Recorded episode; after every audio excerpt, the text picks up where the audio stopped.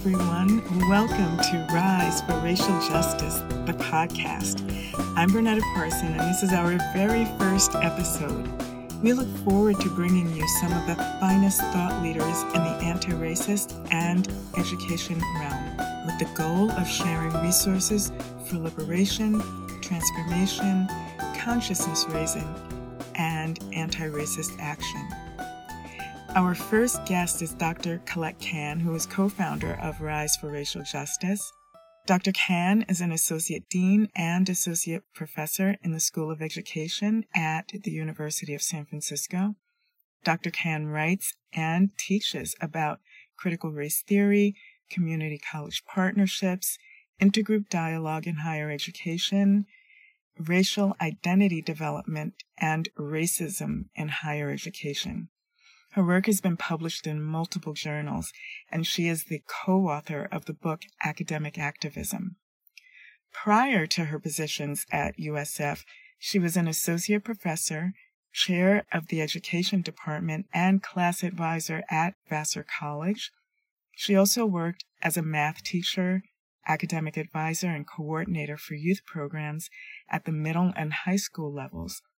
Needless to say, she is one accomplished woman. So, Colette, tell me about how Rise came to be. Well, thank you for inviting me to be the first guest, the tester guest on the podcast. Speaking of testing, let's just make sure your sound is good. Okay, so I was asking you, um, how did Rise come to be? Um, so Rise for Racial Justice um, actually started uh, with a focus on increasing the racial literacy of uh, faculty, staff, and students at an undergraduate institution.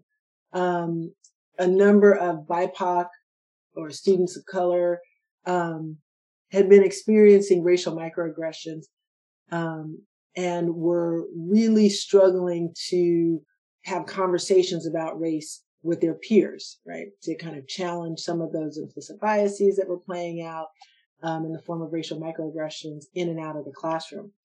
Um, and so we decided to create a center that offered race training uh, for students, staff, and faculty around the campus.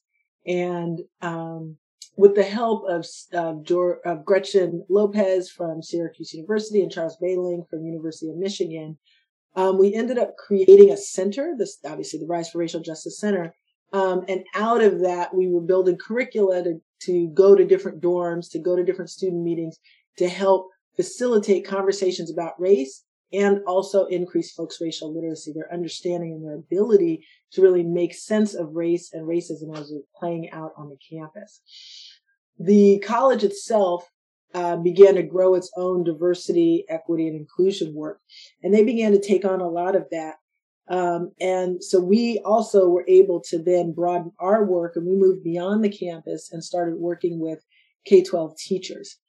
Um, the student population who ran the center, it was hard to create a structure that was going to be beyond them right when they graduated. And so they reached back out to me and was like, well, you know, can you hold this for us? Can you as a faculty member actually hold Rise for Racial Justice? Um, because the, the transition among students as folks graduated, um, felt a little bit choppy to them. Um, so at that point, I, I started, uh, helping to coordinate Rise for Racial Justice. We focused primarily on K-12 teachers and parenting adults because much of the campus work was being held by the new uh, kind of diversity initiative at Vassar. Those courses were uh, through the generosity of a committee at Vassar called the Good Neighbors Committee. Um, teachers were able to take that class, parents were able to take that class for free. Um, we per- were able to purchase their books. We were able to kind of bring them together around dinner during our session. Um, and it was, it was, you know, just a really great experience when I left Vassar for the University of San Francisco, one of the things that I did was I brought Rise with me. Um, we still collaborate with Vassar. Um, Kimberly Williams Brown, who I think is going to also be a guest at some point on this podcast, yes. um, continued doing the work out of Vassar College, um, and that's called the Intergroup Dialogue Collective now. Um, but out of USF, we continue to do the same work. Um, it has increased, I would say, in terms of the uh, amount of work that we do. Uh, during the uprisings in summer 2020, we had, uh, for 25 spots in our summer course, we had over 600 people apply for those spots. Um, and so I, you know, reached out to a number of other facilitators and asked if they would volunteer for Rise over the summer. And we were ultimately able to uh, teach about 250 of those folks who had applied for the spots. Uh, but that wasn't everyone. And so what we've been doing over the last year is increasing our offerings, trying to get as many folks in the class as are interested. And we've also grown uh, our, our course offerings so that folks can stay engaged in this work. One of the new courses that we're particularly proud of is the Community of Practice course, which um, is for folks who have started this journey. They've taken our course or taken a course elsewhere, and they need to be in a space where they are getting support from other peers who are doing similar work. And so that's been, you know, to, to create that kind of community for folks who might be isolated at their own institutions, not have anybody to do work with, but yet they're able to come together uh, once a week in community to talk about what they're working on um, and to get some feedback on that or to get some new ideas, thoughts, and resources um, is, you know, the work that we're doing now. So it's been uh, lovely growing over the last uh, year and a half or so. We have an incredible team of facilitators um, who put their, you know, their hearts into all of the work that they do and take it as it should be taken so seriously around um, helping educators and parenting adults make sense of how race is playing out, right? How racism plays out in their own lives and in their classrooms and in their families. Got it, got it. So, Rise for Racial Justice courses are aimed at parents and teachers. And I know that you started out in the middle high school level. How does that previous work inform the work that you do with Rise? Mm. Uh, you know, as a you know, growing up as a black child in predominantly white schools, um, I recognize the kind of racial trauma. I didn't obviously have the language for it at that time, but as I think back on, it, I was like I, the incredible racial trauma that I experienced in those spaces and how hard it was. Um, and you know, by the time I got to the ninth grade, I'd actually dropped out of school um, and told my parents I am not going back. And you know, that lasted. And what was surprising to me is my mom is a pretty fierce person, and uh, I'm surprised she didn't make me go back. you know, I don't know what it was about how I expressed my desire to drop out that she was like, I'm going to need to leave this alone. Um, but my dad eventually came back and was like, Hey, you know, if you don't go back, uh, I think I'd been out for a couple months at that point, really like kind of sure I wasn't going back, trying to figure out, well, what else was I going to do? You know, uh, I was probably at 14. I think he, you know, like what was I going to do really? And uh, my dad was like, you know, it'd be a shame for you to have to repeat the ninth grade if you ever changed your mind. Why don't you just go back and finish out the last couple of weeks? They said, if you go back now, you won't have to repeat. So I did go back.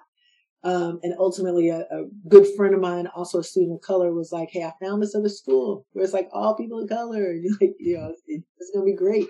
Um, and so I did end up going back to school and graduating. So, uh, but I think that experience and, and what it had meant for me, uh, you know, K-16 um, it just felt important to be doing this kind of work. And then as a teacher, seeing, you know, how students of color experience the education, just classrooms, right? And how they experience out of classroom spaces and being a teacher and being in those teacher meetings and hearing how teachers were talking about them and, you know, how we challenge and push back, but they felt really solid and secure in their belief that it was the kid's problem or it was, you know, it wasn't didn't deserve to or didn't belong in or you know whatever you know othering or um, marginalizing language they used at the end of the day what they were saying was it wasn't me. I'm a great teacher.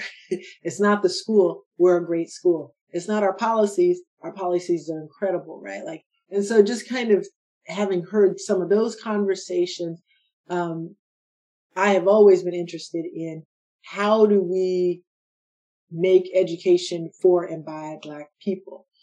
Um, and so that's why I went back to graduate school. I think that relates to, you know, what I like to uh, do research around, and it relates directly to you know to the work that we're doing at Rise. I, I think it's about, I hope it's about creating liberatory possibilities that I don't know, create the possibility for Black wellness in education. Um, I've been really inspired by folks out of like apocalyptic education and uh, folks out of the abolitionist teaching network and um, the Black homeschool movement that's happening right now. Like people, Black people, are engaged with this question of how do we bring liberatory possibility to education for Black youth that is the historical trajectory, right, of what it's meant to be black. yeah. yeah. Wow. We've known each other for a little bit, but I did not know that that was your experience as a young person. It actually gives me a lot of insight into how you hold space for students in the classroom. So uh, let me ask, what do you think about, um, or what do you think is the hardest concept for educators to grapple with um, and rise courses. And it may be people of color, it may be white people. Um, but what do you think is the, the hardest concept for them? Um, you know, I think uh, first of all, I mean, when we look at who our teaching force is, it's predominantly white, it's predominantly white women. Um, and so even at Rise, you know, we of course see that playing out in terms of who takes our classes.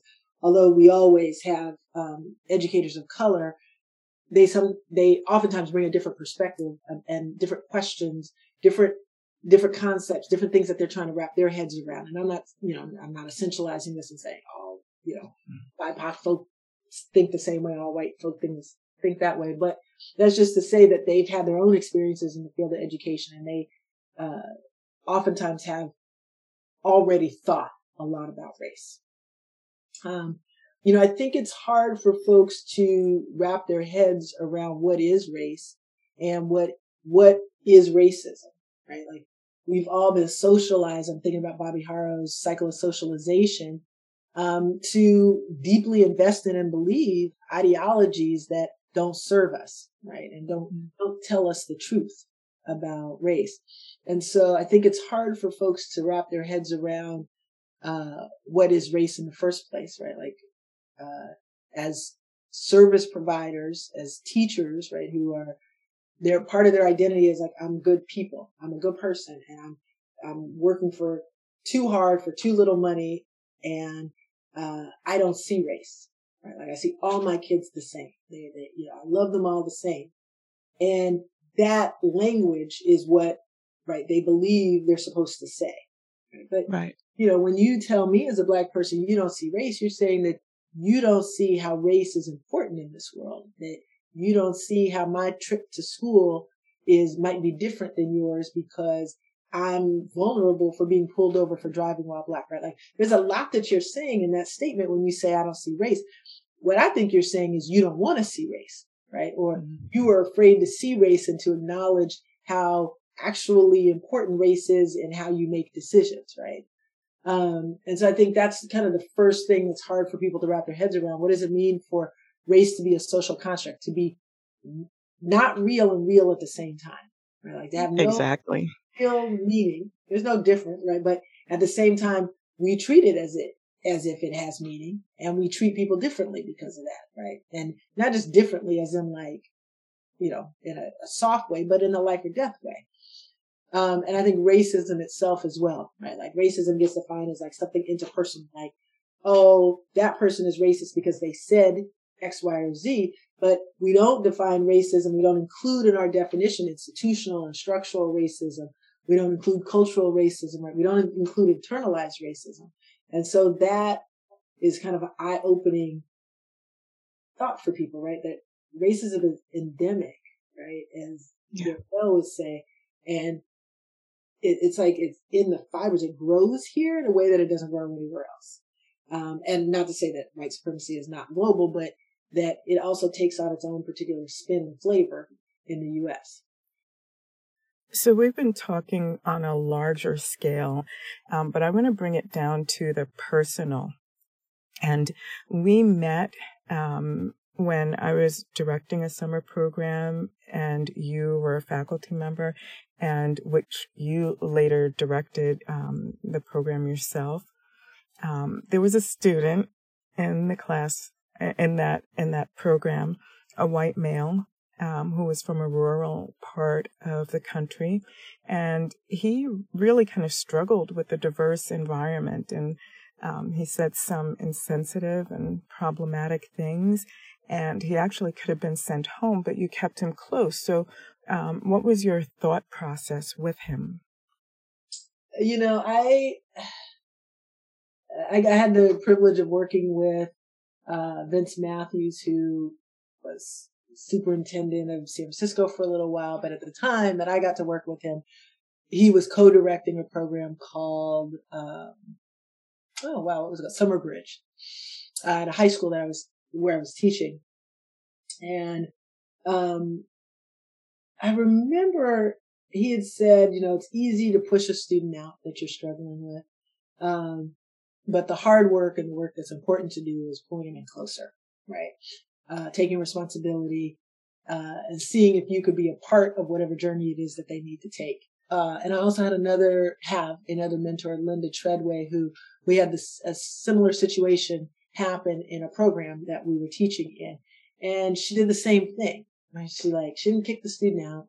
She brought the student in closer, um, and then kind of created a shield so that other folks were not, uh, being harmed by that individual. And so I was like, you know, we can do this. We're a small program and, uh, that student is to me a victim of the same socialization, right? Like racism harms everyone right? Not in the same way, but we're all dehumanized by it.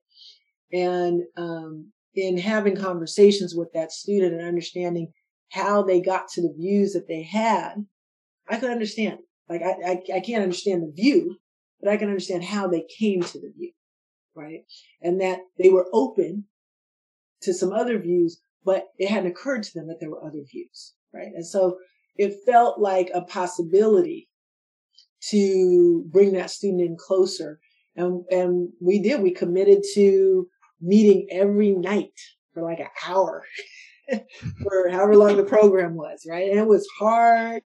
Um, and we remained committed to it, right? Like that student kept showing up and I kept showing up and, you know, we put some ground rules in place to, to make sure that the harm was, was, was limited and, uh, in the community that we had in this program that that you and I were in together, um, it felt important and necessary at that time.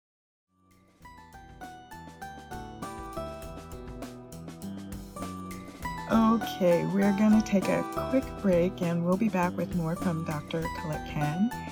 If you're interested in learning more about racial literacy, please check out the Rise for Racial Justice website at riseforracialjustice.org and see what courses and resources are available. If you like what you're hearing, and we hope you do, please subscribe, rate, review, and share. We are back with Dr. Colette Cann, co founder of Rise for Racial Justice, an organization that offers anti racism training. I want to ask what keeps you motivated in this particular political climate? Hmm. Well, you know, uh, one of the things that a friend of mine and I write about all the time is like the messiness of the work. Like I could certainly answer that question, be like, here's what keeps me motivated. But I'm gonna just be honest. uh, I think that it benefits all of us to not gloss over it and make it look like it's like neat and and uh, you know pristine and everything has a place. Um, you know, I gotta say this year was hard, and I've had lots of conversations with folks about like I might be coming to the end of my ability to do this work, right? Like it just, um, it's tax, it's just, it's stressful facilitating conversations about race. Like you're holding a lot while people are working through their stuff. And like when people work through their shit, that shit can be messy and it sometimes goes all over the place, all over you, all over everybody like hot mess. And um and it can be hurtful I, th- I, you know, I'm I think on some level, facilitate as a black person facilitating about race, there's no way you can do that without experiencing trauma and harm. Like I, I don't think you can. You can name that it's happening in the moment and you can, you know, work towards, uh, healing. And yet it, it still happens, right? Because people are still working through their stuff. You know, there have been nights when I couldn't sleep, feeling that kind of weight of responsibility. It, it was, it's not mine to carry, right? And yet I can't help but do so. Um, or those, those class periods where someone, um, you know, despite how we've set up the space for dialogue, gets triggered, right? Gets angry, um, or is, is crying. Um, and sometimes that anger, that emotionality is directed at you. That feels hard too. right. you know, and it, it, I, I think in some ways it's my job as a facilitator to hold space, right? I, I, I agree to that when I agree to, to facilitate. And it doesn't mean that it doesn't come without some costs. And, you know, sometimes people ask for too much, right? Like I, have agreed to facilitate the space and I have not agreed to all of these other things that are happening. Mm. And so it's, it's a constant negotiation. It's a constant reminder about like, here's what this space is. Here's what we're doing here. And it's not actually that other thing that you would like it to be. And also I feel like it's a super, like I feel honored and privileged to be asked to participate in somebody's journey, to participate in somebody's unlearning or uh, relearning or, you know, differently learning about what race and racism might mean. Um, mm. and I, and I love the work. Like I'd be, I you know, I wouldn't know what to do. I, I, well, being this whole last year online and being remote and the kids being around, um, yeah, I had a great conversation with um, one of my nephews about debate and dialogue, you know, as it pertains to being a teenager. I was like, hey, you've been listening. You've been listening. so uh, I can't do anything else I'd want to do or dedicate my time and energy to. If I, if not to family, where else, you know, where else do I put my time during the day? Uh, I can't imagine anything else I would want to do.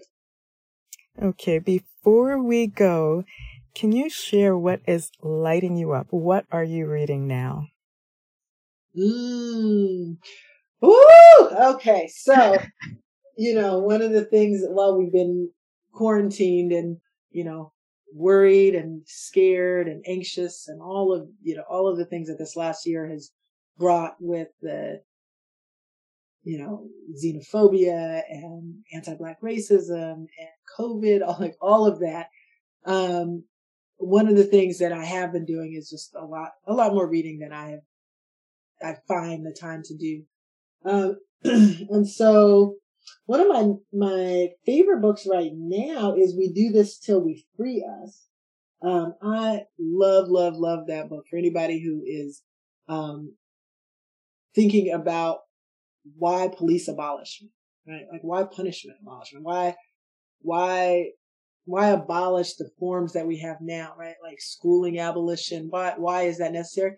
The book is beautiful.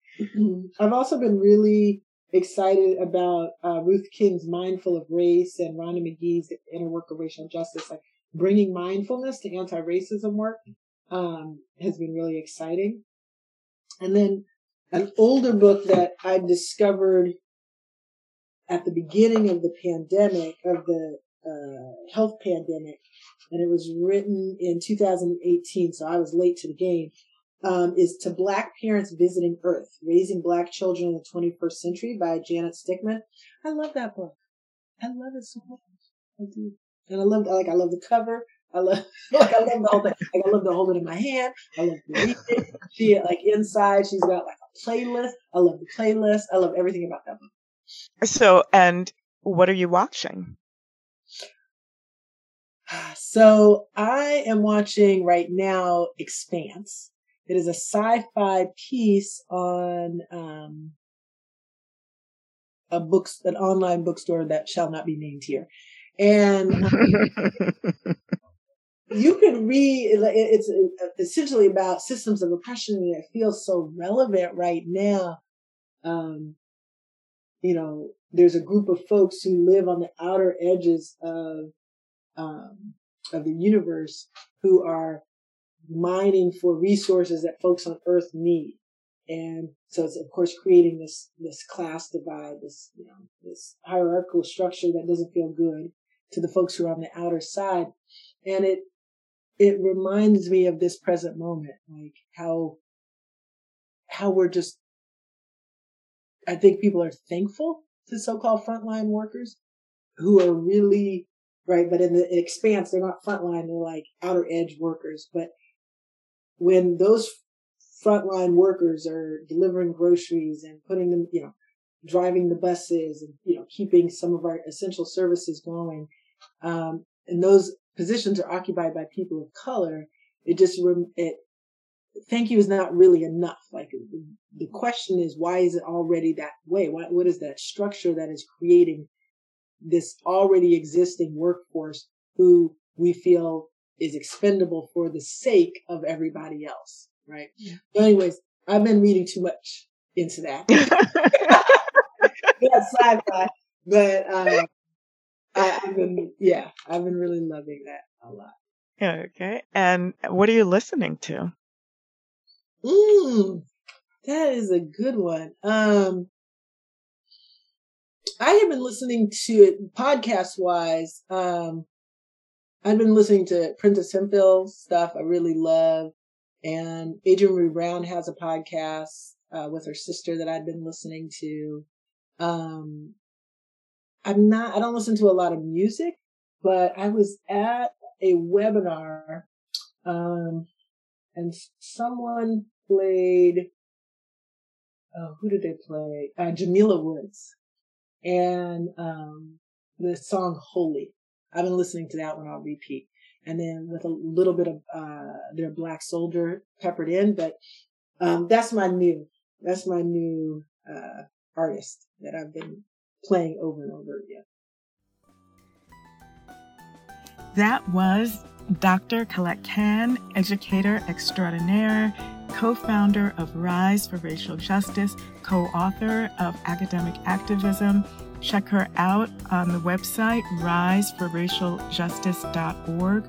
Also, look for some of the really thoughtful articles she's published about racism and education. And I invite you back for our next episode when we continue the conversation about anti racism and education on Rise for Racial Justice, the podcast.